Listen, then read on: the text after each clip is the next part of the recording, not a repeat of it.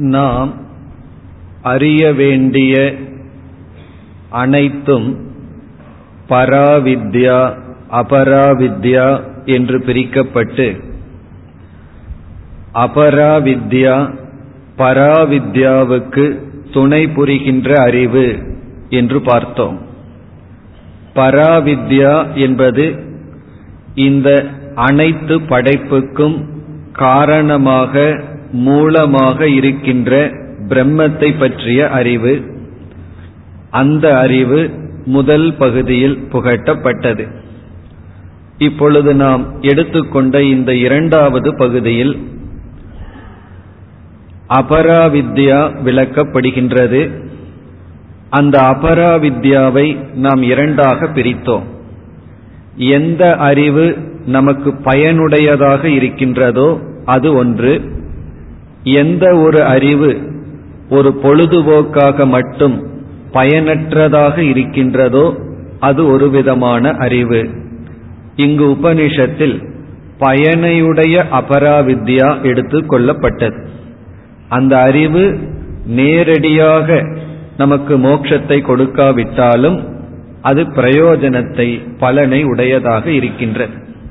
அதை நாம் பார்க்கையில் கர்ம உபாசனம் என்ற இரண்டு தத்துவம் எடுத்து கொள்ளப்பட்டது. கர்ம என்பது செயல் உபாசனம் என்பதும் செயல் ஆனால் மனதில் செய்யப்படுகின்ற செயல். இந்த கர்மத்தினாலும் உபாசனத்தினாலும் அதாவது தியானத்தினாலும் வருகின்ற பலனும் அதனுடைய குறைகளும் அதனால் எதை அடைய முடியும் அதனால் எதை அடைய முடியாது என்ற கருத்து கூறப்படுகின்றது. அதனுடைய சாரத்தை நேற்று நாம் பார்த்தோம். இனி நாம் மந்திரங்களுக்குள் செல்வோம். இப்பொழுது முதல் முண்டகத்தில் இரண்டாவது கண்டம். அதாவது ஃபர்ஸ்ட் சாப்டர் முதல் அத்தியாயம் இரண்டாவது பகுதி. பக்கம் இருபத்தி ஐந்து. ததேதத் சத்தியம் மந்திரேஷு கர்மாணி கவயக யான்யபஷ்யம் ஸ்தானி திரேதாயாம் பகுதா சந்ததானி. தான்யாச்சரத நியதம் சத்தியகாமாக ஏஷவ பந்தா சுகிருதஸ்ய லோகே. இந்த மந்திரத்தினுடைய சாராம்சத்தை பார்க்கலாம். இந்த பகுதியில் நாம் மந்திரத்திற்குள் இருக்கின்ற சொற்பொருள்களை பார்க்க வேண்டிய அவசியமில்லை. காரணம் உங்களிடம் இருக்கின்ற புஸ்தகத்தில் அது இருக்கின்றது. ஆகவே ஒவ்வொரு மந்திரத்தை படித்து அதில் இருக்கின்ற மைய கருத்தை மட்டும் பார்த்து செல்லலாம். இப்ப இந்த மந்திரத்தில் சொல்லப்பட்டுள்ள மைய கருத்து முதலில் ததே தத் சத்தியம். ததே தத் சத்தியம் என்றால் இங்கு சொல்லப்படுவது அனைத்தும் உண்மை. உபனிஷத் வந்து நமக்கு ஸ்ரத்தையை ஊட்டுவதற்காக இவ்விதம் சொல்கின்றது.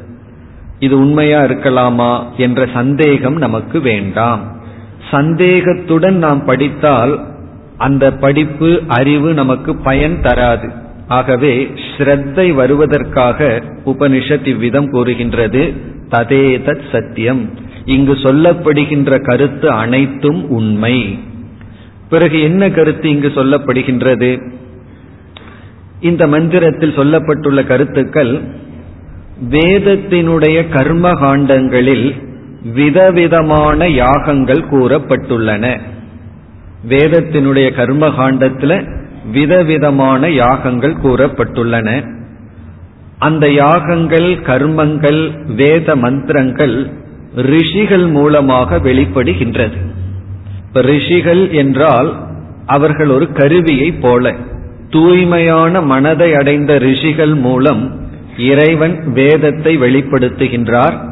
அந்த வேதத்தினுடைய கர்மகாண்டத்தில் கர்மங்கள் விதவிதமான யாகங்கள் பறந்து கிடக்கின்றன விரிந்து கிடக்கின்றன. அதெல்லாம் எதற்கு என்றால் அந்த யாகங்களை ஒருவன் பின்பற்றினால் பிரயோஜனத்தை பலனை அடையலாம். இந்த இடத்துல நமக்கு சந்தேகம் வரலாம் அந்த யாகங்கள் கண்டிப்பாக பலனை கொடுக்குமா என்றால் நிச்சயமாக கர்மம் அதனுடைய வினையை கொடுக்கும். அதில் சந்தேகம் கிடையாது. வேதத்தில் சொல்லி இருக்கின்ற கர்மங்களை பின்பற்றினால் கண்டிப்பாக பலன் நமக்கு கிடைக்கும். பிறகு இங்கு சொல்லப்படுகின்ற ஒரு கருத்து அதாவது வலியுறுத்தப்படுகின்ற கருத்து மனதில் ஆசையுடையவர்கள் கண்டிப்பாக இந்த கர்மத்தில் ஈடுபட்டுத்தான் ஆக வேண்டும். அவர்களுக்கு வேறு வழி இல்லை. மனசுல ஆசை இல்லாம இருந்துட்டா நம்ம எதையும் செய்ய வேண்டிய அவசியம் இல்லை மனதில் ஆசையை வைத்துக்கொண்டு நாம் சும்மா இருக்கக்கூடாது. செயலில் ஈடுபடாமல் இருக்கக்கூடாது. அப்ப நான் செயல்ல ஈடுபடட்டுமா வேண்டாமாங்கிறது மனதில் உள்ள ஆசையை பொறுத்தது ஆசையினுடைய வலுவை பொறுத்தது. இப்ப இங்கு என்ன எச்சரிக்கை விடப்படுகிறது? யாருக்கெல்லாம் கர்ம பலனில் ஆசை இருக்கின்றதோ இந்த உலகம் வந்து நமக்கு விதவிதமான போகங்களை இன்பங்களை கொடுக்க காத்து கொண்டு இருக்கின்றது இந்த உலகம் கொடுக்கின்ற இன்பத்தை அனுபவிப்பது பாவம் அல்ல அதர்மம் அல்ல ஆனால் அதை அனுபவிப்பதற்காக நாம் பயன்படுத்துகின்ற மார்க்கம் அது தர்ம நெறியில் இருக்க வேண்டும். அது நியாயமாக இருக்க வேண்டும். அதுதான் இங்கு சொல்லப்படுகிறது. கர்ம பலனில் விருப்பமுடையவர்கள் கண்டிப்பாக கர்மத்தில் ஈடுபட வேண்டும். அப்படி ஈடுபட்டால் கண்டிப்பாக பலன் கிடைக்கும். இதுல வந்து உபனிஷத் நமக்கு ஒரு பிராமிஸ் உறுதிமொழி நமக்கு கொடுக்கின்றது. இதை எப்படி நாம் புரிந்து கொள்ள வேண்டும் என்றால் இது கர்மத்தினுடைய பிளஸ் பாயிண்ட் செயலினுடைய பிரயோஜனம் அல்லது பாசிட்டிவ் ஆஸ்பெக்ட் கர்மத்தினுடைய பிளஸ் பாயிண்ட் என்னன்னா நம்ம மனதிற்குள்ள ஆசை நிறைந்திருந்தால் அடர்ந்திருந்தால் அந்த ஆசை விவேகத்தினாலேயே நீக்க முடியாது. ஆசைய ரெண்டு விதத்துல நீக்கலாம். ஒன்று அறிவு மூலமாக நீக்குதல். எப்படிப்பட்ட அறிவு? இதை அடையிறதுனால எனக்கு என்ன பலன்? இதை அடைஞ்சாலும் கூட எனக்கு ஒரு மன நிறைவை கொடுக்காது என்றெல்லாம் அறிவின் மூலமாக மனதில் இருக்கின்ற ஆசையை நீக்குதல். அப்படி நீக்க வேண்டும் என்றால் இரண்டு நிபந்தனை. அறிவு ரொம்ப ஸ்ட்ராங்கா இருக்கணும் ஆசை வீக்கா இருக்கணும். ஆசை வலு குறைந்தும் விவேகத்தினுடைய சக்தி அதிகமாகவும் இருக்க வேண்டும். சப்போஸ் ஆப்போசிட்டா இருந்ததுன்னு வச்சுக்குவோமே. எதிர்மறையாக இருந்தது. ஆசையோ அடர்த்தியாக இருக்கின்றது. அறிவோ பலம் இல்லாமல் இருக்கின்றது. அப்பொழுது இங்கு உபாயம். அப்ப என்ன செய்ய வேண்டும்? தர்மப்படி கர்மத்தில் ஈடுபட்டு நாம் ஆசையை பூர்த்தி செய்ய வேண்டும். அது காமிய கர்மமாக இருந்தாலும் நமக்கு விருப்பப்பட்டு ஆசையில் தூண்டப்பட்டு காமியமாக பூஜை செய்து அந்த ஆசையை பூர்த்தி செய்தாலும் அதுவும் ஒரு விதத்தில் நம்முடைய சித்தத்தை சுத்தி செய்யும். அது நேரடியா செய்யாவிட்டாலும் அந்த ஆசை நீங்க நீங்க ஓரளவு மனம் தூய்மை அடைகின்றது. அதனால ஒருவர் வந்து ஆசை வசப்பட்டு கர்மத்தில் ஈடுபட்டு கொண்டிருந்தால் அவரிடம் போய் அனித்தியத்துவத்தை பற்றியோ நிலையாமையை பற்றியோ பேச வேண்டாம். அவர்கள் அதன்படி வரட்டும். ஆனா அவர்களுக்கு கொடுக்க வேண்டிய நிபந்தனை தர்மம். அதுதான் இங்கு சொல்லப்படுகின்றது. வேதத்தில் சொன்னபடின்னு சொன்னா வேதம் என்னைக்குமே தர்மத்தின் அடிப்படையில் பேசுகின்றது. இப்ப வேதத்தில் கூறிய கர்மத்தை பின்பற்ற வேண்டும் என்றால் தர்மத்தை பின்பற்ற வேண்டும். அதுதான் இந்த மந்திரத்தினுடைய சாரம். இனி நாம் அடுத்த மந்திரத்திற்கு செல்லலாம். இரண்டாவது மந்திரம்.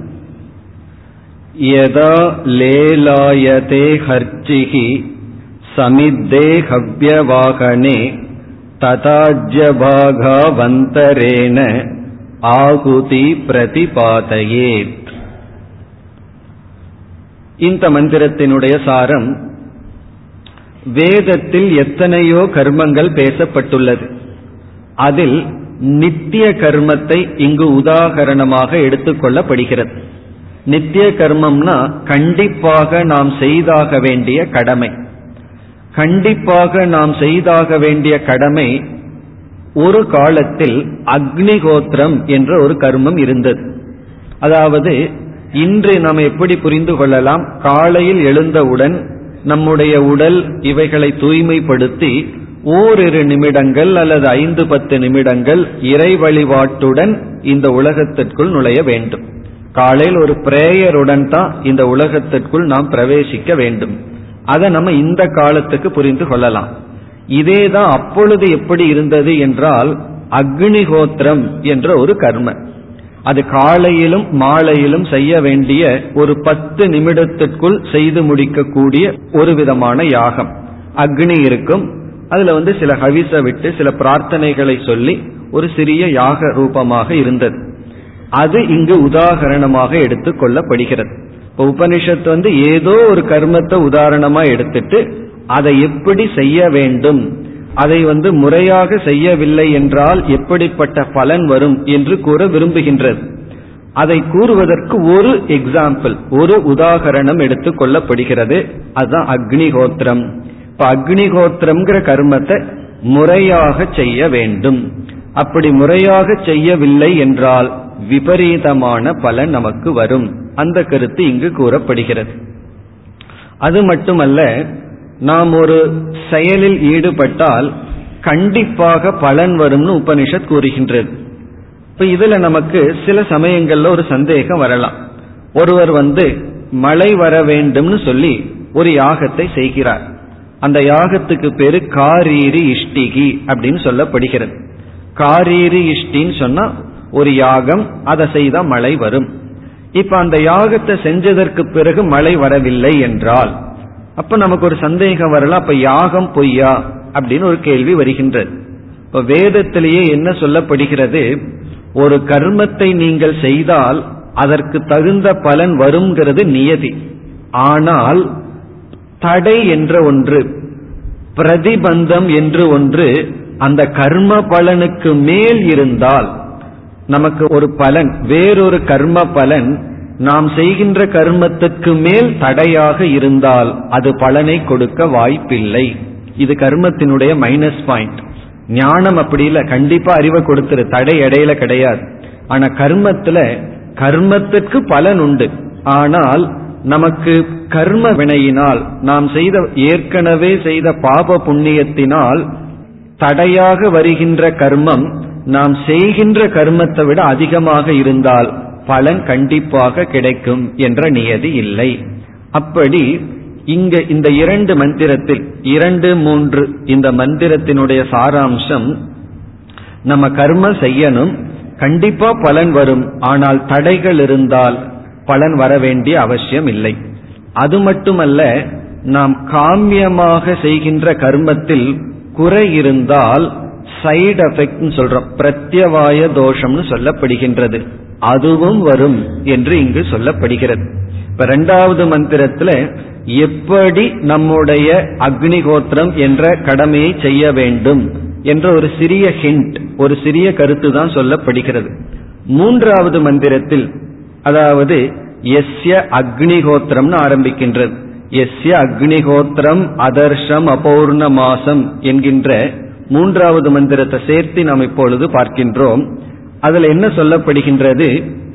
அக்னிகோத்திரம் என்ற ஒரு கடமையை செய்யும் பொழுது அதனுடன் நமக்கு மற்ற கர்மங்கள் மற்ற யாகங்கள் மற்ற கடமைகளும் சேர்ந்திருக்கின்றது. அதுல விருந்தோம்பல் முதல் கொண்டு வருகின்றது. அது மனிதர்களுக்கு செய்ய வேண்டிய கடமை என்றெல்லாம் வருகிறது. அதையும் நாம் செய்ய வேண்டும். ஒரு கால் அக்னிஹோத்திரத்தை மட்டும் செய்து கொண்டு மற்ற கடமைகளையும் செய்யவில்லை என்றால் அல்லது நம்முடைய கடமையை அல்லது காரீர யாகம் போன்றவைகளை தவறாக செய்தால் சரியான நேரத்தில் செய்யாமல் ஸ்ரத்தையுடன் செய்யாமல் அப்படி தவறாக செய்தால் விபரீதமான பலன் வரும். என்ற ஒரு எச்சரிக்கை இங்கு விடப்படுகிறது. இது வந்து கர்ம யோகத்துக்கு கிடையாது. ஒருவர் கர்ம யோகமாக பூஜை செய்தால் அல்லது வழிபாடு மேற்கொண்டால் அவர்களுக்கு வந்து விபரீதமான பலன் கிடையாது. விபரீதமான பலன்னா சைடு எஃபெக்ட்னு சொல்றமே அப்படி கிடையாது. ஆனா காமியமாக செய்யும் பொழுது அது முறையாக செய்ய வேண்டும். இல்லை என்றால் விபரீத பலன் வரும் என்ற எச்சரிக்கை விடப்படுகிறது. இந்த எச்சரிக்கையில் ஒரு கால் ஒருவன் தவறாக செய்தால் ஏழு ஜென்மங்களுக்கு நாசம் வரும் என்று சொல்லப்படுகிறது. இப்ப இந்த இடத்துல சங்கரர் பொருள்படுத்துறார் உபனிஷத்தானது இங்கு ஏழு ஜென்மத்திற்கு உனக்கு நாசம் வரும் என்று சற்று மிகைப்படுத்தியே கூறுகிறது என்று பொருள்படுத்துகிறார். நம்ம அப்படித்தானே ஏதாவது ஒரு விஷயத்தை கேட்டோம்னா நம்ம அப்படியே மற்றவங்கிட்ட சொல்றதில்லை. அதை கொஞ்சம் திரிச்சு மிகைப்படுத்தி பெருசுப்படுத்தி தானே சொல்றோம். அதே வேலையை உபனிஷத் செய்கிறதுன்னு சங்கர் சொல்றார். இதிலிருந்து என்ன தெரிகிறதுனா நம்ம சாதாரண வாழ்க்கையில எப்படி பேசுகின்றோம் எப்படி ஒரு கருத்தை இனியொரு இடம் பகிர்ந்து கொள்கின்றோம் அதே முறையில் தான் உபனிஷத்தும் செல்கின்றது. அதனால நமக்கு உபனிஷத்தை கண்டு பயம் வேண்டிய அவசியம் இல்லை ஒரு அன்பர் சொன்னார் உபனிஷத்துனாவே பயமா இருக்கு அதற்குள்ள போனா புரியுமான்னு சொன்னார். அப்படி கிடையாது. உபனிஷத் நம்மை போன்று சாதாரண விஷயத்துலதான் அர்த்தத்தை சொல்லி நமக்கு கருத்தை புரிய வைக்கின்றது. இப்ப இங்க சங்கரர் சொல்றார் மிகைப்படுத்துதல் என்பதும் உபனிஷத்தில் பயன்படுத்தப்படுகின்ற ஒரு விதம் ஒரு முறை. அடுத்த கேள்வி வருது ஏன் மிகைப்படுத்தி கூற வேண்டும்? அதற்கு காரணம் கவனமாக இருக்க வேண்டும். நம்ம கவனமா இருக்க வேண்டும்ங்கிறதுக்காக மிகைப்படுத்தி கூறுகிறது. அதாவது ஒழுங்கா செய்யலினா ஏழு தலைமுறைக்கு நாசம் வரும்னு இங்கு உபனிஷத் கூறுகிறது. அதற்கு காரணம் கவனமாக இருக்க வேண்டும். இரண்டாவது காரணம் ஸ்ரத்தையுடன் செய்ய வேண்டும். நம்பிக்கையுடன் நாம் கர்மத்தில் ஈடுபட வேண்டும். மூன்றாவது முழுமையாக செய்து முடிக்க வேண்டும். சில பேர் வந்து பாதி செஞ்சிட்டு மீதி போதும் பாதிக்களவு பிரயோஜனம் வந்தா வருட்டுன்னு நினைப்பார்கள். இப்ப ஐம்பது அடி குழி தோண்டினா தண்ணீர் வரும்னா நான் இருபத்தஞ்சு அடி தோன்றேன் அந்த அளவுக்கு தண்ணீர் வரட்டும்னு சொல்ல முடியாதல்லவா? அது முழுமையா தோன்றினா தான் முழுமையான பலன் கிடைக்கும். அப்படி நாம் எந்த ஒரு கடமையை எடுத்துக்கொண்டாலும் அந்த கடமையை பாதையில விட்டுட்டு போக கூடாது இல்லைன்னா அந்த கடமையை எடுத்துக்கொள்ளவே கூடாது. ஒரு பொறுப்பை எடுத்துட்டா அந்த பொறுப்பை கவனமாகவும் ஸ்ரத்தையுடனும் முழுமையாகவும் செய்து முடிக்க வேண்டும். அந்த கருத்து கூறுவதற்காகத்தான் இங்கு மிகைப்படுத்தி கூறுதல் என்ற நிலை பயன்படுத்தப்படுகிறது. இது வந்து பாப விஷயத்திலே மட்டுமல்ல புண்ணிய விஷயத்திலையும் நம்ம சாஸ்திரத்துல மிகைப்படுத்தி கூறுதலை பார்க்கலாம். இப்ப வந்து ஒரு தப்பு செஞ்சா ஏழு ஜென்மத்திற்கு நாசம் வரும்ங்கிறது பாப விஷயத்துல மிகைப்படுத்தி கூறுதல். புண்ணிய விஷயத்துல எப்படின்னா கங்கையில நீ போய் குளிச்சினா ஏழு ஏழு ஜென்மத்துல செஞ்ச பாவம் போகும் சொல்வார்கள்.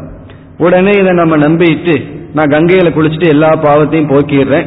அப்புறம் அடிக்கடி பாவம் பண்ணிட்டு போய் கங்கையில குளிச்சிடுறேன்னு சொல்லக்கூடாது. அல்லது வந்து இந்த புண்ணிய கஷேத்திரத்துல போய் ஒரு தானம் பண்ணுனா எல்லா பாவமும் போகும் என்றெல்லாம் நம்ம வந்து கேள்விப்படுறோம். இதையும் நம்ம எப்படி புரிந்து கொள்ளணும்னா அதை அப்படியே எடுத்து கொள்ளக்கூடாது அதுவும் மிகைப்படுத்தி கூறுவதாக புரிந்து கொள்ள வேண்டும். அப்படி ஒருவனுடைய பாபம் பூரா ஒரு கங்கையில குளிக்கிறதோ அல்லது இறைவனுடைய நாமத்தினுடைய பெருமையை சொல்வதற்கு ஒரு முறை ஓம் நம சிவாயன்னு சொன்னா நீ கோடோடி கோடி ஜென்மத்துல செஞ்ச பாவம் போகும்னெல்லாம் நாம படிக்கலாம் சொல்வார்கள். இதை நம்ம அப்படியே எடுத்துக்கொள்ள கூடாது. அதாவது உபனிஷத்தை படிக்கும் பொழுது எப்படி பொருள்படுத்த வேண்டும்ங்கிறதா ரொம்ப முக்கியம். நம்ம எமோஷனலா உணர்வு பூர்வமாக அது அப்படியே பொருள் எடுத்துக்கொள்ள கூடாது அதுதான் இங்கு நாம் புரிந்து கொள்ள வேண்டிய விஷயம். இப்ப மூன்றாவது மந்திரத்திலையும் அதே கருத்து தான் இப்ப இரண்டாவது மந்திரத்தில் அக்னிகோத்திரத்தை சொல்லி மூன்றாவது மந்திரத்துல வந்து அக்னிகோத்திரம் என்கின்ற கர்மத்தை வேறு சில யாகங்களுடன் செய்ய வேண்டும். அப்படி செய்யவில்லை என்றால் நமக்கு விபரீதமான பலன் வரும். எஸ்ய அக்னிகோத்திரம் எந்த அக்னிகோத்திரம் சில யாகங்களினுடைய பெயர்கள் எல்லாம் வரு. அதர்ஷம் அபூர்ணமாசம் அச்சாதுர்மாசியம் அனாகிரயணம் அதிதிர் வர்ஜிதம் இப்படியெல்லாம் சொல்லி இந்த யாகங்களுடன் சேர்ந்து செய்யாவிடில். என்ன கிடைக்கும்? கடைசி சொல் ஆசப்தமான் தஸ்ய லோகான் ஹினஸ்தி. அவனுக்கு ஏழு ஏழு ஜென்மத்தில் தலைமுறையில் வந்த புண்ணியங்கள் அழிந்துவிடும் என்றெல்லாம் சொல்லப்படுகிறது. இதை நம்ம அப்படியே எடுத்துக்கொள்ள கூடாது அப்ப இந்த இரண்டு மூன்று இந்த மந்திரங்களில் காமிய கர்மத்துக்கு பலனுண்டு கடமைகளுக்கு பலனுண்டு ஆனால் பலனை அனுபவிக்கும் பொழுது தடைகள் இருந்தால் அந்த பலனை அனுபவிக்க முடியாது. இந்த கர்மத்தில் ஈடுபட்டால் எதிர் விளைவு கண்டிப்பாக இருக்கும் தவறாக செய்தால். ஆனா கர்ம யோகமாக செய்யும் பொழுது எனக்கு மன தூய்மைதான் வேண்டும். போகத்துக்கான பொருள் வேண்டாம் மனதில் இருக்கிற ஆசை கோபம் பொறாமை இவை நீங்கட்டும் என்ற எண்ணத்தில் செய்தால் பிரத்யவாய தோஷம் கிடையாதுன்னு பகவான் இரண்டாவது அத்தியாயத்தின் இறுதியில கூறுகின்றார். இப்ப கர்ம யோகத்துல நமக்கு பயம் வேண்டாம். நம்ம மன தூய்மைக்காக ஒரு செயல்ல ஈடுபட்டோம்னா அது பூஜை செய்கின்ற விதமோ இறைவனை வழிபடுகின்ற விதமோ பகவானை உச்சரிக்கின்ற விதமோ எதிலும் தவறு வந்தாலும் நமக்கு பயம் வரக்கூடாது. என்ன சில பேருக்கு அந்த ரிலீஜியஸ் ஃபியர்னு ஒன்று இருக்கு. கடவுள் கோவிச்சுக்குவாரோ அப்படின்னு ஒரு பயம். ஒரு நாலு போட்டோ மாட்டி வச்சிருந்தா எல்லா போட்டோவுக்கும் தீபாராதனை காட்டாம ஒரு போட்டோவை விட்டுட்டா அந்த கடவுள் கோவிச்சுக்குவாரோ? இப்படி எல்லாம் ஒரு அனாவசியமான பயம். பிறகு வந்து சில விஷயங்கள்ல தவறான கருத்தும் நம் வீட்டில் நிலவி வருகிறது. மகாபாரத வீட்டில் படிக்க கூடாது. முருகரை வந்து அந்த ஆண்டி கோலத்துல வீட்டில் வச்சிருக்க கூடாது. இப்படி எல்லாம் சில கற்பனைகள் எல்லாம் இருக்கின்றது. காரணம் என்ன? நம்மளும் ஆண்டி ஆயிருவோமா அப்படி ஆகிறதுக்கு வந்து கோடோடி கோடி ஜென்மத்துல புண்ணியம் பண்ணியிருந்தா தான் அப்படி ஆகும். அந்த மனநிலை அவ்வளவு சுலபமா நமக்கு கிடைக்காது. முருகன் வந்து ஆண்டி கோலத்துல நின்று எந்த ஒரு மனநிலையை அடைஞ்சாரோ அது வந்துரும்னு சில பேர் பயம் கொள்கிறார்கள். கண்டிப்பாக அப்படி வராது. அதற்கு ரொம்ப புண்ணியம் பண்ணியிருக்கணும். அப்படி சிலரெல்லாம் ஏதோ ஒன்றை சொல்லி நம்மை பயப்படுத்துகிறார்கள். அந்த பயப்படுத்துவது உபனிஷத் பண்ணியிருக்கு. அது வந்து காமிய கர்மத்தில் இருக்கின்றது ஆனா கர்ம யோகத்தில் கிடையாது. இப்ப மிகைப்படுத்தி சிலதை நம்ம படிப்போம் கேட்போம். அப்ப நம்ம கவனமாக பொருள் கொள்ள வேண்டும். இதெல்லாம் தான் நமக்கு விளக்க ஆசிரியர்களிடமிருந்து கிடைக்கின்றது. இதுதான் சம்பிரதாயம் சொல்வது. உபனிஷத்தை மட்டும் நம்ம படித்தோம்னா இது அந்த வார்த்தையை படிச்ச உடனே ஒரு பயம் வந்துடும் ஆனா விளக்கம் சொல்வது வந்து அதான் பரம்பரை சம்பிரதாயம் சொல்வது. அவர்கள் இதை சரியாக புரிந்து கொள்ளும் விதத்தில் நமக்கு பொருள் கூறுகிறார்கள். இனி நம்ம நாலாவது மந்திரத்திற்கு வந்தால் இது வெறும் சுலபமான மந்திரம். இதுல என்ன சொல்லப்படுகிறது? யாகம் செய்யும் பொழுது விதவிதமான நெருப்புகள் எரிகின்றது. நெருப்புகள் எல்லாம் பெயர் இருக்கு. அந்த ஒவ்வொரு நெருப்பும் ஒவ்வொரு விதமாக இருக்கும். அந்த நெருப்புக்கெல்லாம் பெயர் கொடுக்கப்படுகிறது. காளி கராளி அந்த வார்த்தைகளை கேட்கும் பொழுதே பயங்கரமா இருக்கும். காளி கராளி மனோஜவாச்ச சுலோகிதா சுதூம்பிரவர்ணா இதெல்லாம் என்னன்னா யாகத்தில் எரிகின்ற நெருப்பினுடைய ஜுவாலைகளுக்கான பெயர். இதெல்லாம் இங்கு உதாகரணமாக கொடுக்கப்படுகிறது. அவ்வளவுதான் இதில் தாற்பயம் அதாவது என்னென்ன கர்மங்கள் அந்த காலத்துல பிரசித்தியா இருந்ததோ அந்த யாகங்களில் பயன்படுத்தப்படுகின்ற நெருப்பினுடைய பெயர்கள் கொடுக்கப்பட்டுள்ளது. அதுதான் நான்காவது மந்திரத்தினுடைய சாரம். இனி நாம் ஐந்து ஆறு இந்த இரண்டு மந்திரங்களுக்கு வருகின்றோம். ஏன்னா இந்த அனைத்து மந்திரங்களினுடைய சாராம்சத்தை நம்ம நேற்றே பார்த்து விட்டோம். அதனால் இந்த மந்திரத்தில் என்ன கருத்துங்கிறத மட்டும் சற்று வேகமாக பார்த்து செல்லலாம். ஐந்து ஆறு இந்த இரண்டு மந்திரத்தில் கர்மத்தில் நாம் ஈடுபட்டால் பரலோக பலன் என்ன கிடைக்கும் என்ற கருத்து வருகிறது. இதெல்லாம் பிளஸ் பாயிண்ட் நம்ம கர்மத்தில் ஈடுபடும் பொழுது இறந்ததற்கு பிறகு நமக்கு என்ன பலன் கிடைக்கும்? என்ன பலன் கிடைக்கும்? நம்ம வந்து கர்மத்தில் ஈடுபட்டிருந்தால் சொர்க்கம் என்கின்ற பலன் கிடைக்கும். அதுதான் இதனுடைய சாரம். இப்ப இருக்கும் பொழுது போகத்துக்கான பொருள்கள் கிடைக்கும் வாழ்க்கைக்கு தேவையான பொருள் கிடைக்கும். நேற்று நம்ம பார்த்தோம் கர்மத்துக்கு பிளஸ் பாயிண்ட் வந்து கர்மத்தின் பலன் வந்து இகலோக பலன் அர்த்தம் காமம்னு பார்த்தோம். அர்த்தம்னா வாழ்க்கைக்கு தேவையான பொருள் கிடைக்கும். காமம்னு சொன்னா இன்பத்தை கொடுக்கின்ற பொருள் கிடைக்கும். அது உணவாகட்டும் வீடாகலாம் வாகனமாகலாம் அப்படிப்பட்ட பொருள் கிடைக்கும். பிறகு இறந்ததற்கு பிறகும் ஒருவன் மேல் லோகத்திற்கு சென்று நல்ல சுகங்களை அனுபவிக்கின்றான். அது வந்து பரலோக பலன். இறந்ததற்கு பிறகு கிடைக்கின்ற பலன். அதுதான் ஐந்து ஆறு இந்த இரண்டு மந்திரத்தினுடைய சாராம்சம். இதுல வந்து ஒருவன் எப்படி இறந்ததற்கு பிறகு சொர்க்கம் முதலிய லோகத்தை அடைகின்றான் அந்த சொர்க்க லோகத்தில் இந்திரன் தலைவனாக இருக்கின்றான் என்ற கருத்தெல்லாம் கூறப்படுகின்றது. அதாவது இறந்ததற்கு பிறகு இரண்டு மார்க்கம் இருக்கின்றது. சொர்க்கத்துக்கு போற மார்க்கத்துக்கு பேரு கிருஷ்ணகதி என்று சொல்லப்படுகிறது. கிருஷ்ணகதி அப்படின்னா அது ஒரு மார்க்கத்துக்கான பெயர். பிறகு சுக்லகதி அப்படின்னு சொன்னா சொர்க்கலோகத்தை விட மேலான பிரம்மலோகத்துக்கு செல்கின்ற மார்க்கம். அதற்கு பேரு சுக்லகதி. இங்கு வந்து கிருஷ்ணகதியின் மூலமாக ஒருவன் சொர்க்கலோகத்திற்கு செல்கின்றான். அதுதான் ஐந்தாவது மந்திரத்தில் சொல்லப்படுகிறது. அப்படி சொல்லும் பொழுதும் உபனிஷத் நமக்கு எச்சரிக்கை விடுகிறது. எப்பொழுது நீ சொர்க்கத்துக்கு போக முடியும்? யாகங்களை ஒழுங்காக செய்தால். அது குறிப்பிட்ட காலத்தில் குறிப்பிட்ட விதத்தில் செய்தால். ஏதேஷு எஸ்சரதே பிராஜமானேஷுங்கிற மந்திரத்துல இந்த நெருப்பினுடைய ஜுவாலைகள் நன்கு ஒளிர்விட்டு கொண்டிருக்கும் பொழுது யதா காலம் சரியான காலத்தில் ஒருவன் ஆகுதிகளை விட்டால் அந்த ஆகுதிகளே சூரியனுடைய பாதையாக மாறி சூரியனுடைய ஒளி கதிர்களாக மாறி கிருஷ்ணகதியின் வழியாக ஒருவனுக்கு சொர்க்கலோகத்திற்கு அழைத்து செல்கின்றது. அது மட்டுமல்லவா ஆறாவது மந்திரத்தில் என்ன சொல்லப்படுகிறது? இவன் சொர்க்கலோகத்துல போகும் பொழுது இவனுக்கு எப்படிப்பட்ட ரிசப்ஷன் இருக்குன்னு சொல்லப்படுகிறது. அங்கிருக்கின்ற தேவதைகள் எல்லாம் இவனை வந்து இந்த ஜீவனை வாருங்கள் வாருங்கள்னு வரவேற்று அந்த லோகத்திற்குள் அழைத்து செல்வார்களாம். ஆறாவது மந்திரத்துல பார்த்தோம்னா ஏகி ஏகி இதி. ஏகி ஏகினா வாருங்கள் வாருங்கள்னு இந்த ஜீவனை வரவேற்று சொர்க்கத்திற்கு இவனை அழைத்து செல்வார்கள். பிறகு இவனுக்கு பிடித்த வார்த்தைகளை கூறி இவனுடைய மனதிற்கு மகிழ்ச்சியான வார்த்தைகளை கூறி அந்த சொர்க்கலோகத்தில் அவனை இருக்க வைப்பார்கள். இதோடு இந்த ஆறாவது மந்திரத்துடன் கர்மத்தினுடைய பிளஸ் பாயிண்ட் கர்மத்தினுடைய நன்மை அல்லது கர்மத்தினால நமக்கு கிடைக்கின்ற பலன் முடிவடைகின்றது. ஏற்கனவே நமக்கு இந்த லோகத்துல பற்று கர்மத்தை பற்றி கொள்ள வேண்டுங்கிற எண்ணம் இருக்கு. இதை படிக்கும் பொழுது பற்று கொஞ்சம் அதிகமாகலாம். ஆனாலும் உபனிஷத் காம்ப்ரமைஸ் பண்ணாம கர்மத்துல உனக்கு இவ்வளவு பலன் இருக்கு. உனக்கு இந்த பலன் வேண்டும் என்றால் இதை நீ பின்பற்றலாம். இப்ப இதோடு ஒரு தலைப்பு முடிகிறது. இனி அடுத்தது ஏழாவது மந்திரத்திலிருந்து தான் கர்மத்தினுடைய மைனஸ் பாயிண்ட் வரும். அதுதான் வேதாந்தத்தினுடைய நுழைவாயில் அர்த்தம். இந்த கர்மத்தினால எதை அடைய முடியாது? இந்த கர்மத்துக்கு இவ்வளவுதான் பலன் என்று கர்மத்தினுடைய குறை கர்மத்தில் இருக்கின்ற தவறு கர்மத்தில் உள்ள லிமிட்டேஷன் வரையறை கூறப்படுகிறது. அதுதான் உபனிஷத்துங்கிறது.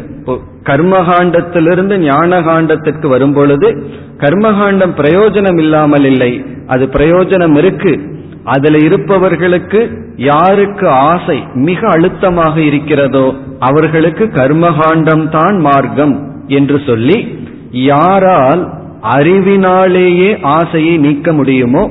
அல்லது சில தவத்தினால் ஆசையை விட முடியுமோ? அவர்கள் கர்மகாண்டத்திலிருந்து ஞான காண்டத்திற்கு வர வேண்டும். அப்படி ஞான காண்டத்திற்கு வர வேண்டும்னா கர்மத்தை துறக்க வேண்டும். கர்மகாண்டத்தை துறக்கணும். துறக்க வேண்டும் என்றால் கர்மத்தில் உள்ள குறையை அறிய வேண்டும். அந்த குறையை இப்பொழுது நாம் பார்க்க ஆரம்பிக்கின்றோம். இப்ப நம்ம ஏழாவது மந்திரத்தை படிப்போம். பிளவா ஹேதே அதிருடா யஜ்ஞரூபாக அஷ்டாதசோக்தமவரம் ஏஷு கர்ம ஏதத் ஸ்ரேயோ ஏபிநந்தந்தி மூடாக ஜராமிருத்யும் தே புனரேவாபி யந்தி இந்த ஏழாவது மந்திரத்திலிருந்து தான் நமக்கு முக்கியம். முதல் ஆறு மந்திரத்தை ரொம்ப படிச்சு அதுல மூழ்கி போயிடக்கூடாது இனிமேல் வருகின்ற கருத்து தான் நமக்கு வைராகியத்தை கொடுக்கும். இங்கு என்ன சொல்லப்படுகிறது என்றால் கர்மத்தில் இருக்கின்ற குறை கர்மியிடம் இருக்கின்ற குறை இவைகளினுடைய நிந்தை இவைகளை பற்றிய தூற்றுதல் வருகின்றது உடனே நமக்கு தோன்றும் நம்ம தான் யாருகிட்டையும் குறை காணக்கூடாதுன்னு படிச்சுட்டு இருக்கோம் உபனிஷத்தே குறையை சொல்கிறதே குறை காண்கின்றதேன்னு சொன்னா குறை காண்பதுங்கிறது அறிவு. ஒரு இடத்துல ஒரு குறை இருந்தா அந்த குறை நம்ம மனசுக்கு தெரியறதுங்கிறது அறிவு. அப்படி தெரியவில்லைன்னு அறிவு போதிய அளவு வரவில்லைன்னு அர்த்தம். பிறகு எது தவறுனா ஒருவரிடம் ஒரு குறை இருந்தால் அந்த குறைய நமக்கு சாதகமா பயன்படுத்துறது தான் தவறு. ஒருவரிடம் ஒரு வீக்னஸ் இருந்ததுன்னா அது இனியொருவருக்கு அட்வான்டேஜ் அதனாலதான் மற்றவர்கள் எல்லாம் யாரிடத்துல என்ன பலகீனம் இருக்குன்னு கண்டுபிடித்து கொண்டே இருப்பார்கள். பிசினஸ்ல போனீங்கன்னா ஃபர்ஸ்ட் கண்டுபிடிக்க வேண்டியது என்ன தெரியுமோ? யாரிடத்துல என்ன வீக்னஸ் இருக்கு? அப்ப அந்த வீக்னஸ மற்றவர்களுடைய பலகீனத்தை மற்றவர்கள் பலமாக பயன்படுத்தி கொள்கிறார்கள். வேதாந்தத்தினுடைய முதல் படி. அந்த குறை தெரியாததனாலதான் அதற்குள்ளேயே நாம் இருந்து கொண்டு இருக்கின்றோம். இப்ப அந்த குறையை கண்டுகொள்ளுதல் என்பதுதான் அறிவினுடைய முதல் படி. அதாவது வீட்லயே சில பேர் எமோஷனல் பிளாக்மெயில் பண்ணுவார்கள். நீ இந்த மாதிரி பண்ணா நான் உன்னிடத்துல பேச மாட்டேன். நான் உன்னை விட்டுட்டு போயிருவேன் சொல்லுவார்கள். அதெல்லாம் அதை கேட்கும் பொழுது நமக்கு ஒரு பயம் வந்துவிடும் சில தவறுகள் நம்மளே செய்து விடுவோம். ஆனா அதில் இருக்கின்ற சுயநலத்தை பார்க்க வேண்டும் குறையை அறிய வேண்டும். பிறகு எது தவறு? ஒருவருடைய குறைய தெரிஞ்சதற்கு பிறகு அதை நம்ம நமக்கு சாதகமா பயன்படுத்தக்கூடாது. அது ஒன்று. இரண்டாவது முக்கியம் அந்த குறையை நாம் பேசிக்கொண்டு இருக்கக்கூடாது குறை தெரிஞ்ச உடனே அந்த குறையை போய் மற்றவர்களிடம் சொல்லிக் கொண்டு இருக்கக்கூடாது. அதுதான் தவறே தவிர குறையை காணுதல் அது அறிவினுடைய வளர்ச்சி. அதாவது தோஷ தர்ஷனம் பண்டித லட்சணம் அப்படின்னு ஒரு ப்ராவர்பு இருக்கு பழமொழியே இருக்கு. தோஷ தர்ஷனம் பண்டித லட்சணம் பண்டித லட்சணம்னா ஞானிக்கு இலக்கணம் ஞானத்துக்கு இலக்கணம் என்னன்னா தோஷ தர்ஷனம் குறையை காணுதல். அப்படி கர்மம் கர்ம மார்க்கம் அதாவது எப்பொழுதுமே நம்மை செயலில் ஈடுபடுத்தி கொண்டு இருத்தல் அப்படிங்கிறது ஒரு வழி ஒரு வாழ்க்கை. அதாவது எப்பொழுதுமே கடமைகளுக்குள் இருத்தல் எப்பொழுதுமே நம்மை செயலில் ஈடுபடுத்தி கொண்டிருத்தல். இது நம்மை தூய்மைப்படுத்தும் சுகத்தை கொடுக்குங்கிறது சந்தேகமில்லை. ஆனா இந்த கர்மத்துல என்ன குறை இருக்கின்றது? அதைத்தான் இப்பொழுது உபனிஷத் சுட்டி காட்டுகின்றது இப்ப உபனிஷத் எப்படி பேலன்ஸ் பண்ணுதுன்னு நம்ம இங்க பார்க்கலாம். கர்மத்தினுடைய பலனையும் கூறி யாருக்கு வைராக்கியம் இல்லையோ அவர்களுக்கு கர்மத்தை தவிர வேறு மார்க்கம் இல்லைங்கிறதை உறுதியாக கூறி ஆனால் வைராகியம் வந்தவர்களுக்கு வைராகியத்தினுடைய முதல் படியில் எடுத்து வைத்தவர்களுக்கு கர்மம் பலனில்லை. இங்க கர்மம்னா எல்லா நேரத்திலையும் நம்முடைய முழு காலத்தையும் செயலிலேயே ஈடுபடுத்தி கொண்டிருத்தல். அது வியாபாரமா இருக்கலாம் மற்றவர்களோடு செய்கின்ற செயலா இருக்கலாம் வேறு சிந்தனைக்கோ அல்லது சாஸ்திர விசாரத்திற்கோ தியானத்திற்கோ சாதனைக்கோ முக்கியத்துவம் கொடுக்காமல் எப்பொழுதுமே செயலிலேயே ஈடுபட்டு கொண்டிருத்தல். ஏதாவது ஒரு பொறுப்பை எடுத்துட்டு அதை பூர்த்தி செய்வதிலேயே காலத்தை முழுமையாக கழித்தல். அப்படிப்பட்ட கர்மத்தில் என்ன குறை இருக்கின்றது? அதில் இங்கு சொல்கின்ற கருத்து என்னவென்றால் ஒரு பலகீனமான சிறிய படகை கொண்டு ஒருவன் வந்து கடலை கடக்க முடியுமா? என்றால் கண்டிப்பாக முடியாது. ஒரு சிறிய படகை கொண்டு பெரிய கடலை கடக்க முடியாது. அதுதான் இங்கு உதாகரணமாக கொடுக்கப்படுகிறது. இந்த கர்மம்ங்கிறது ஒரு சிறிய படகு போல. சம்சாரம்ங்கிற கடலை இந்த கர்மத்தினால் கடக்க முடியாது. இப்ப கர்மத்தின் துணை கொண்டு சம்சாரத்தை கடக்க முடியாது ஏன்னு சொன்னா இப்போ ஒருவர் சொல்ற நான் இந்த ஜென்மத்துல நல்ல காரியம் பண்ணி புண்ணியத்தையே சேர்த்து வச்சுட்டேன்னு சொன்னா பாபமெல்லாம் போயிரும். அப்ப சம்சாரத்தை கடக்கலாமேன்னா. புண்ணியத்தை சேர்த்து வச்சா சில பாவம் போகுதோ போகலையோ அது வேற. அல்லது தவம் பண்ணி பாவத்தை போக்கிக்கிறேன். சிலர் அப்படி சொல்லுவார்கள். நான் ரொம்ப கடினமான தவம் பண்ணி கஷ்டத்தை எடுத்துட்டு பாவத்தை போக்கிக்கிறேன். பிறகு நல்லது பண்ணி புண்ணியத்தை சேர்த்திக்கிறேன்னு சொன்னா கஷ்டப்பட்டு பாவத்தை போக்கிக்கலாம் கொஞ்சம். பிறகு புண்ணியத்தை சேர்த்தி கொண்டால் இந்த புண்ணியமும் நமக்கு உடலை கொடுக்கும். அப்ப சாஸ்திரப்படி பாபம் பாபம் புண்ணியமும் ஒரு கோணத்துல பாபம்தான் காரணம் என்ன? இந்த புண்ணியம் நமக்கு உடலையும் சுகத்தையும் கொடுக்கும். அப்ப ஜென்மத்தையும் கொடுக்கும். இப்ப புண்ணியம் வந்து உடலை கொடுத்து சுகத்தை கொடுக்குது. அப்ப மனித உடலை எடுத்தோம்னா மீண்டும் பாப புண்ணியத்தை பண்ணி கர்மத்தை சேர்த்தி கொள்கின்றோம். ஆகவே கர்மத்தினால் கர்மத்தை அழிக்க முடியாது. கர்மத்தினால் கர்மத்தை சேர்த்தி கொள்ளதான் முடியும். ஞானத்தினாலதான் கர்மத்தை நீக்க முடியும். அது எப்படி ஞானத்தினால கர்மத்தை நீக்க முடியும் என்றால் நம்ம வந்து கீழே நின்றுட்டு இருக்கோம் ஒரு கார்பெட் இருக்கு. அது மேல நின்று கொண்டு இருக்கின்றோம். யாராவது கீழே இருக்கிற அந்த ஜமக்காலத்தை இழுத்துட்டா நம்ம என்ன பண்ணுவோம்? விழுந்துருவோம். காரணம் என்ன? நாம நிற்கிறதுக்கு ஆதாரமா இருக்கிறது ஜமக்காலம். அதே போல கர்மம் இருக்கிற இடம் அகங்காரம். இந்த கர்த்தாவிடம் தான் கர்மம் இருக்கு. நான் செய்தேன் நான் செய்தேங்கிற அகங்காரத்துல தான் கர்மம் ஒட்டிட்டு இருக்கு இந்த அறிவினால கர்மத்தை நம்ம ஒண்ணும் பண்றதில்ல. இந்த அகங்காரத்தை எரிச்சிடுறோம். அகங்காரத்தை நீக்கி விடுகின்றோம். இப்ப அகங்காரம் போன உடனே அகங்காரத்தை சார்ந்திருக்கின்ற கர்ம வினைக்கு இடமில்லாமல் அழிந்து விடுகின்றது. அது எப்படி அழியும்னா கர்மம்னு ஒண்ணு இருக்குன்னு சாஸ்திரம் சொல்லித்தான் நமக்கு தெரியும். பாப புண்ணியம்னு ஒண்ணு இருக்கு சாஸ்திரத்திலிருந்து அறிகின்றோம். அதே சாஸ்திரம் கூறுகின்றது இந்த பாப புண்ணியம் இருக்கிற இடம் அகங்காரம். அந்த அகங்காரத்தை ஞானத்தில் நீக்கும் பொழுது கர்மமும் சென்று விடுகிறது.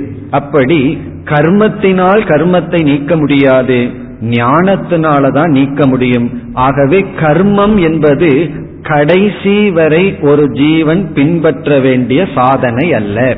அதை பின்பற்றி பிறகு அடுத்த சாதனைக்குள் நுழைய வேண்டும். ஒரே சாதனையை நம்ம தொடர்ந்து வாழ்க்கை பூரா பின்பற்றணுங்கிற நியதி இல்லை. பக்குவம் வர வர சாதனைகளை நம்ம மாற்றிக்கொண்டே வர வேண்டும். சாதனைகள்ல நம்ம முன்னேற்றம் இருந்து கொண்டே வர வேண்டும். நம்ம ஸ்கூலுக்கு போறோம் முதல் வருஷம் முதல் வகுப்பு படிக்கிறோம்னா வருஷம் பூரா முதல் வகுப்பே படிச்சிட்டு இருந்தா எப்படி இருக்கும்?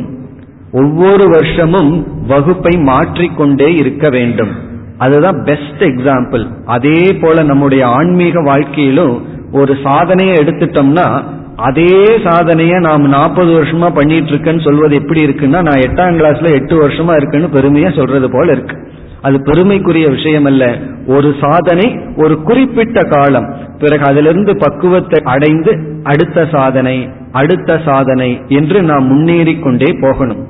அந்த முன்னேற்றத்திற்கு பெரிய தடை நம்மிடம் இருக்கின்ற ஒரு விதமான கிராட்டிடியூட் நன்றி உணர்வே சில சமய தடையா வந்து அமையும்.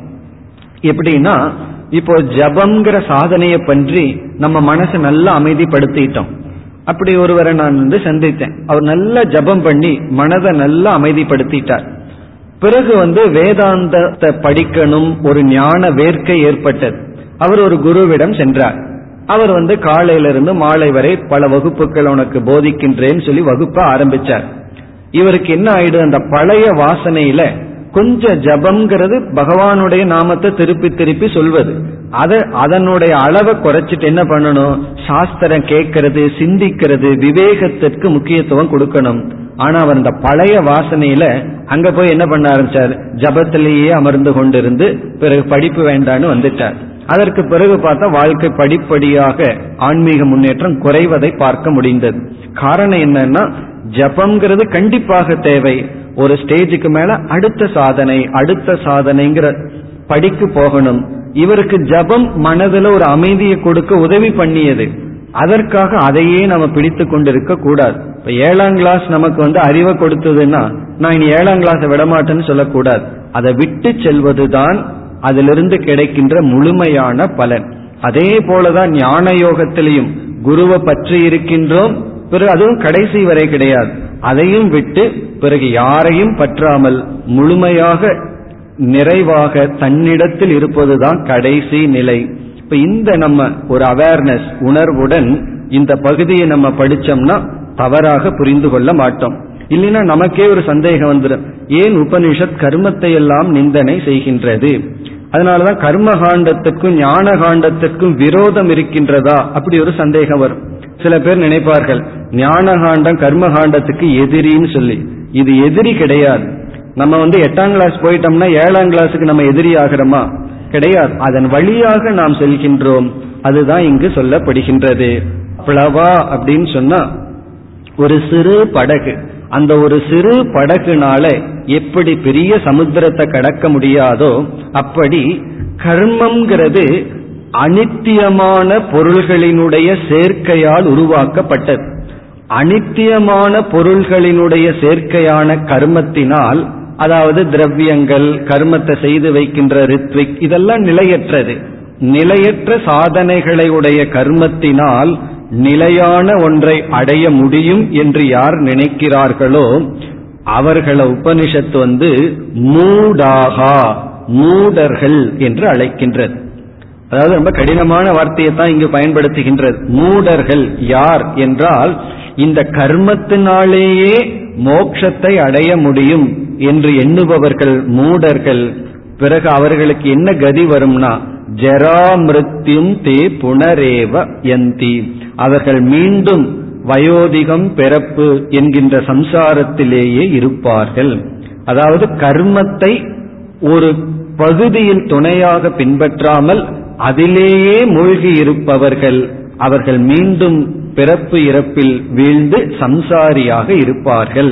ஆகவே கர்மத்தை ஆண்டவேன்னு சொல்வார்கள் பாசிங் சொல்வார்கள். அது வழியாக வர வேண்டியது அதிலேயே தங்குவதல்ல. ஒரு வாகனம் போல. நம்ம ட்ரெயின்ல ஏறி உட்கார்ந்தோம்னா அதிலேயே அமர்ந்திருப்பதல்ல. அது வழியாக நாம் ஒரு இடத்துக்கு செல்கின்றோம் என்று இந்த ஏழாவது மந்திரத்தில் கர்மத்தினுடைய நிந்தனை வருகின்றது.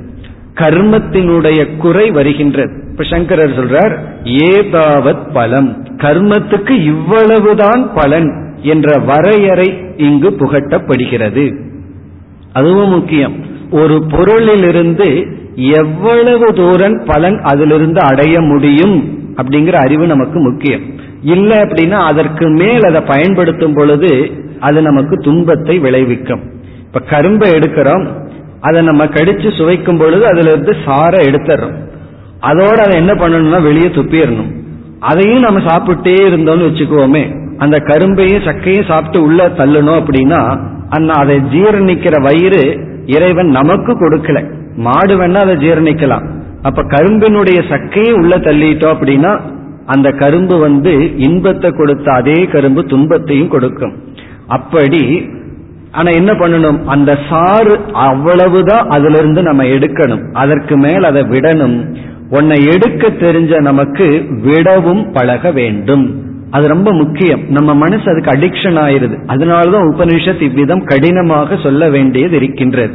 இப்ப இந்த இடத்துல கர்மத்தினால் அடையப்படுகின்ற சாத்தியம் இருக்கின்றதே அது நிலையற்றது என்பதை உணர்த்த கர்மமே நிலையற்றது என்று சொல்லப்படுகிறது. கர்மத்தை நிந்திப்பதற்கு காரணம் கர்மத்தினால் அடையப்படும் சாத்தியம் மோக்ஷம் அல்ல என்ற கருத்து இங்கு கூறப்படுகிறது. இனி அடுத்த மந்திரங்களுக்கு சென்றால் இந்த எட்டு ஒன்பது இந்த இரண்டு மந்திரங்களில் கர்மியினுடைய நிந்தனை வருகின்றது. ஏழாவது மந்திரத்துல கர்மத்தினுடைய நிந்தனை அதாவது குறை. எட்டு ஒன்பதுல கர்மத்தை பின்பற்றுபவர்களிடம் இருக்கின்ற பலகீனம் குறை சொல்லப்படுகிறது. இங்கு சில முக்கிய கருத்துக்கள் வருகின்றது. இப்ப எட்டாவது மந்திரத்தை பார்த்தோம்னா அவித்யாயாம் அந்தரே வர்த்தமானாக ஸ்வயம் தீரா பண்டிதம் மன்யமானாக ஜெங்கன்யமானா பரியந்தி மூடாக அந்தே நைவ நீயமானா யதாந்தாகா. அதாவது கர்மத்தையே பின்பற்றி கொண்டு நான் செயலிலிருந்து வெளிவர மாட்டேன். அதாவது நான் சிந்திக்க மாட்டேன் விசாரம் பண்ண மாட்டேன். இந்த மௌனம் தவம் தனிமை இப்படிப்பட்ட சாதனையெல்லாம் எடுத்துக்கொள்ள மாட்டேன். பொறுப்பை விட மாட்டேன். சில பேர் வந்து பொறுப்பை விடுறதுன்னு சொன்னா ஏதோ உயிரை விடுறது போல நினைத்து கொள்வார்கள். சொல்வார்கள் அல்லவா ஆவிய விட்டாலும் விடுவேன் சாவிய விட மாட்டேன்னு சொல்லி அந்த சாவி அப்படியே பிடித்து கொள்வது. யாருக்குமே பொறுப்பை கொடுக்காம தானே வைத்துக் கொள்வது. இப்படிப்பட்ட கர்மிகளை உபனிஷத் நிந்தனை செய்கின்றது. அவர்களை நினைச்சு உபனிஷத் பரிதாபப்படுகின்றது. அவர்கள் யார் என்றால் அவித்யாயாம் அந்தரே வர்த்தமானாகா. அவர்கள் வந்து இருளுக்குள் மூழ்கி இருக்கின்றார்கள். அந்த இருளிலேயே அவர்கள் மூழ்கி இருக்கின்றார்கள். அது மட்டும் இல்ல இருள மூழ்கி இருக்கிறவனுக்கு நான் இருள இருக்கிறேன்னு தெரிஞ்சா அது பெரிய விஷயம். ஆனா அவர்கள் என்ன நினைக்கிறார்களா? ஸ்வயம் தீராகா. தங்களை ஒரு தீரர்களாகவும் பண்டிதம் தங்களை ஞானிகளாகவும் மன்யமானாக நினைத்து கொண்டிருக்கின்றார்கள். இந்த கர்மத்தையே பின்பற்றி இருப்பவர்களிடம் போய் நம்ம என்ன பேசினாலும் எவ்வளவு வேகமா பேசினமோ அவ்வளவு வேகமா அந்த சொல் திரும்பி நம்மகிட்டயே வந்துடும் காரணம் என்ன? அது உள்ளேயே போகாது. தன்னை பண்டிதர்களாகவும் ஞானிகளாகவும் நினைக்கின்றார்கள். அவர்களுடைய கதி என்ன என்றால் அவர்கள் துயரத்தால் தொடர்ந்து தாக்கப்படுவார்கள். சரி அவர்கள் அப்படி இருந்து பேசாம அவர்கள் அப்படியே இருக்கலாம். ஆனா அவர்கள் அப்படியே இருக்க மாட்டார்களா? மற்றவர்களுக்கு வழிகாட்டுவார்கள் அதுதான் பெரிய கஷ்டம். தான் வந்து பார்வை இல்லாம போய் எங்காவது விழுந்தா பரவாயில்ல. ஆனா மற்றவர்களையும் அழைத்து கொண்டு போய் விழுகிறது தான் பெரிய விஷயம். அதுதான் இங்கு சொல்லப்படுகிறது அந்தேன ஏவ நீயமானா அந்தாகா. அந்தகனா பார்வையற்றவர்கள். பார்வையற்றவன் பார்வையற்றவனால் வழிநடத்தப்பட்டவன் போல அவர்கள் வந்து வீழ்கிறார்கள். இதுவும் ஒரு பரம்பரை தான். நம்ம வந்து எதெல்லாம் ட்ரெடிஷ்னலா பரம்பரையா வருதோ அதெல்லாம் நல்லதுன்னு பொருள் அல்ல. சில பேர் பரம்பரையே கூடாதுன்னு சொல்லுவார்கள். சில பேர் பரம்பரையா எது வந்தாலும் அதை பின்பற்றுவார்கள். இங்கு சாஸ்திரம் வந்து பரம்பரையை இரண்டாக பிரிக்கிறது. ஒன்னு சத் பரம்பரை இனி ஒன்னு அந்த பரம்பரை. சத் பரம்பரைனா நல்ல பரம்பரை. நம்ம மூதாதியார்கள் பெரியவர்கள் ஒரு நல்ல குணத்தை வச்சிருந்தா அதை அடுத்த ஜெனரேஷன் பின்பற்றுச்சுன்னா அது சத் பரம்பரை அதே போல குரு வந்து அறிவை கொண்டுள்ளார். சிஷ்யன் அதே அறிவை அடைகின்றான். அது வந்து சரியான பரம்பரை. இங்க உபனிஷத் வந்து பரம்பரையில இனியொரு விதமும் இருக்கின்றது. கண் பார்வையற்றவர்கள் வழிநடத்தப்பட்ட பரம்பரையை போல அசத் பரம்பரை. தவறான அறிவும் பரம்பரை பரம்பரையாக வரும். அது மட்டுமல்ல தவறான பழக்கங்களும். எங்க அப்பா வந்து ஊர்ல இருக்கிறவங்கள நாலு பேர்த்த வெட்டி போட்டார். அதனால என்ன பண்ணுவேன் நானும் அதைத்தான் செய்வேன். இது என்ன பரம்பரைனா எங்க அப்பாவை நானே பின்பற்றுவேன்னு சொன்னா இதெல்லாம் அசத் பரம்பரை. ஒரு கால் ஒருத்தர் ஒரு வீட்டுல ஒரு தவறு நடந்திருந்தா அதை தொடரக்கூடாது தொடர வைக்க கூடாது. ஆனா இந்த உலகத்துல ரெண்டு பரம்பரையை நம்ம பார்க்கலாம். சரியான பரம்பரை தவறான பரம்பரை. இங்க உபனிஷத் என்ன சொல்கின்றது? தவறான மரபை இங்கு சுட்டி காட்டுகிறது பரம்பரைக்கு தமிழ்ல மரபு என்று சொல்கின்றோம். மரபுனா தொடர்ந்து வருவது. இப்ப எது தொடர்ந்து வருதோ அதை சரின்னு நம்ம எடுத்துக்கொள்ள கூடாது. தொடர்ந்து வர்றதையும் ஆராய்ச்சி செய்து பிறகுதான் எடுத்துக்கொள்ளணும். இது பழையது தொடர்ந்து வருகிறது ஓல்ட் இஸ் கோல்டு அப்படின்னு ஒரு வார்த்தையை சொல்லிட்டு பழசு எல்லாமே நல்லதுன்னு அர்த்தம் அல்ல இப்பொழுது இந்த காலத்துக்கு எது நல்லதுன்னு ஆராய்ந்து நம்ம அதை எடுத்துக்கொள்ள வேண்டும். என இங்க உபனிஷத்தே கூறியுள்ளது அந்த பரம்பரையும் உண்டு. அதாவது நமக்கு கண் தெரியவில்லை. நம்ம நடந்து போனோம்னா கீழே விழுகிறதுக்கு ஒரே ஒரு பாசிபிலிட்டி எப்பொழுது தெரியுமா? நம்ம கால் தப்பான இடத்துல வச்சான். நாம வந்து இனி ஒரு கண் தெரியாதவனை பின்பற்றி போனோம்னா நாம விழுகிறதுக்கு ரெண்டு பாசிபிலிட்டி இருக்கு. ஏன்னா அவர் தப்பான இடத்துல கால வச்சாலும் நம்ம விழுவோம். நாம தப்பான இடத்துல கால வச்சாலும் நம்ம விழுவோம். அப்படி நம்ம வந்து நாமளாக சில வழியை எடுத்துக்கொள்ளும் பொழுது வீழ்ச்சிக்கு வாய்ப்புண்டு. நாம யாரையாவது பின்பற்றினால் அவர்கள் சரியானவர்களாக இருந்தால் நம்ம தப்பித்தோம். தவறானவர்களாக இருந்தால் பிறகு அதனுடைய பலகீனம் நம்மையும் பாதிக்கும். அந்த எச்சரிக்கையை உபனிஷத் இங்கு கொடுக்கின்ற அதாவது சிலர் அறியாமையில் இருந்து கொண்டு அறியாமையில் இருப்பதில் தவறில்லை. அறியாமையில் இருந்துட்டு அறிவுடன் இருக்கின்றேங்கிறதான் தவறு. அதான் உபனிஷத் இங்கு புகட்டுகின்றது.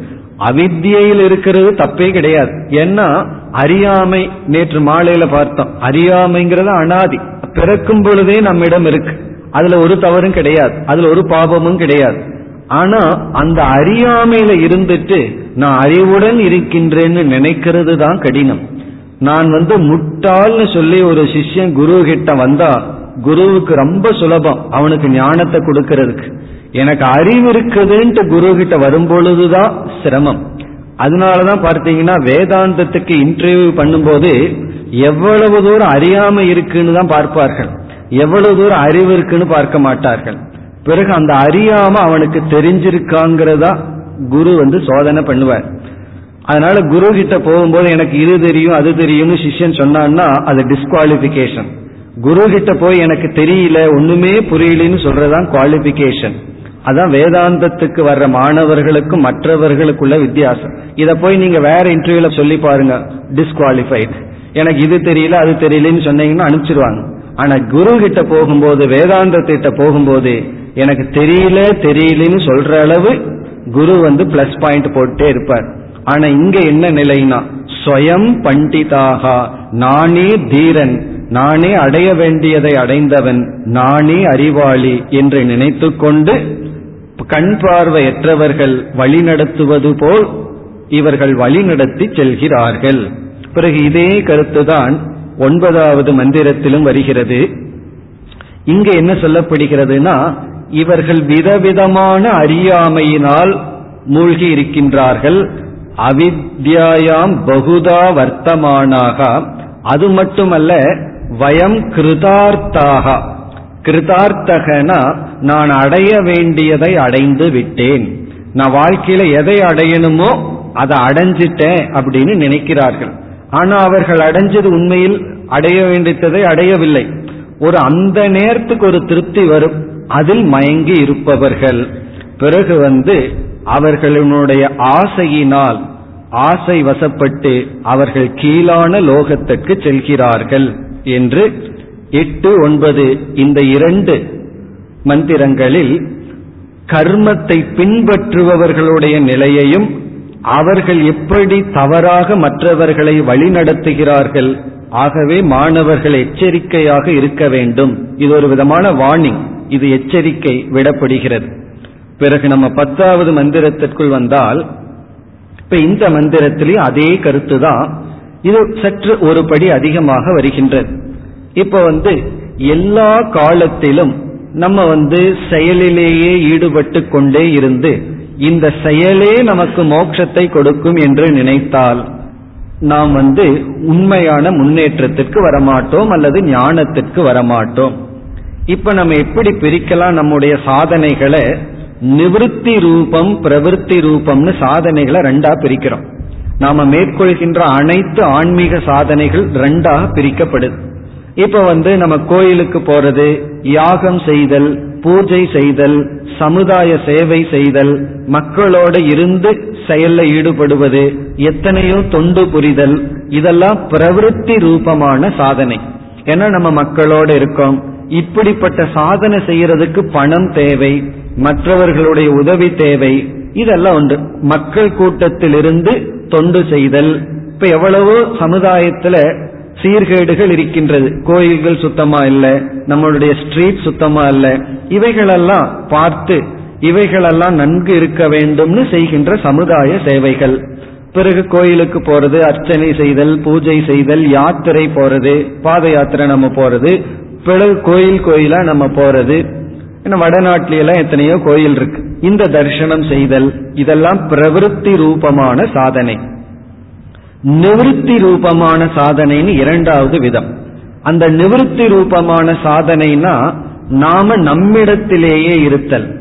உதாரணமா மௌன விரதம் இருத்தல் பிறகு உணவுல விரதமாக இருத்தல் ஏகாந்தமாக தனிமையில் இருத்தல் தியானம் செய்தல் சாஸ்திரம் படித்தல் சிந்தித்தல் இதெல்லாம் நிவிருத்தி ரூபமான சாதனை. இப்ப பிரவருத்தி ரூபம் நிவிருத்தி ரூபம்னு ஆன்மீக சாதனையை இரண்டாக பிரிக்கப்படுகிறது. இதுல நம்ம என்ன பண்ணணும்னா பிரவருத்தி ரூபமான சாதனைக்குள்ள போய் அப்படியே நிவிருத்தி ரூபமா போகணும். முதல்ல எல்லா விதமான பிரவருத்தி ரூபமான சாதனைக்குள்ள போய் பிறகு அப்படியே கொஞ்சம் கொஞ்சமா நம்மிடத்தில் வர வேண்டும். இப்ப இங்க என்ன சொல்லப்படுகிறது? ஒருவன் பிரவருத்தி ரூபமான சாதனையிலேயே நின்று விட்டால் அது போதாது. அவன் என்ன பண்ணணுமா? நிவர்த்தி ரூபமான சாதனைக்கு வர வேண்டும். அது ஆன்மீகத்துக்கு மிக அருகில் வருகின்றது. எத்தனையோ படி இருக்குன்னா பிரவருத்தியிலிருந்து நிவர்த்திக்கு வருகின்றது. மக்களோடு இருப்பதை குறைத்து கொண்டு நம்மிடத்தில் நாம் இருந்து பழகுதல் தியான பயிற்சி உடற்பயிற்சி அதெல்லாம் நிவர்த்தி ரூபம். ஏன்னா அங்க யாரும் கிடையாது. நாம நம்மிடத்தில் இருக்கின்றோம். பிறகு சாஸ்திரம் பயிலுதல் சில ஸ்லோகங்கள் சில செய்யுள்கள் அதை மனப்பாடம் செய்தல் சாஸ்திரத்தை கேட்டல் சிரவணம் மனநம் நிதித்தியாசனம் மௌனம் ஏகாந்தம் தனிமை இதெல்லாம் நிவர்த்தி ரூபம். இந்த பத்தாவது மந்திரத்தினுடைய சாரம் பிரவருத்தி ரூபத்திலேயே ஸ்டாப் பண்ணிடக்கூடாது நிவர்த்தி ரூபத்திற்கும் வர வேண்டும். இப்படியெல்லாம் சொல்லி கர்மத்தினுடைய மைனஸ் பாயிண்டை சொன்னதற்கு பிறகுதான் நமக்கு முக்கியமான மந்திரம் வர இருக்கின்றது. பரீட்சலோகான் கர்மஜித்தான்னு சொல்லி ஒருவன் வந்து கர்ம காண்டத்திலிருந்து ஞான காண்டத்திற்கு எப்படி வருகின்றான். இது ஒரு பெரிய டிரான்ஸ்பர் பிக் டிரான்ஸ்பர் அதாவது பெரிய மாற்றம். உலகத்திலிருந்து உண்மைக்கு எப்படி வருகின்றான்? பொய்யிலிருந்து உண்மைக்கு வருகின்ற பாலம் எப்படி? என்று சொல்லி இந்த பகுதி முடிய இருக்கின்றது. நாளை நாம் அந்த பகுதியை பார்ப்போம். ஓம் போர் நமத போர் நமிதம் போர் पूर्णस्य पूर्णमादाय पूर्णमेवावशिष्यते ॐ शान्ति शान्ति शान्तिः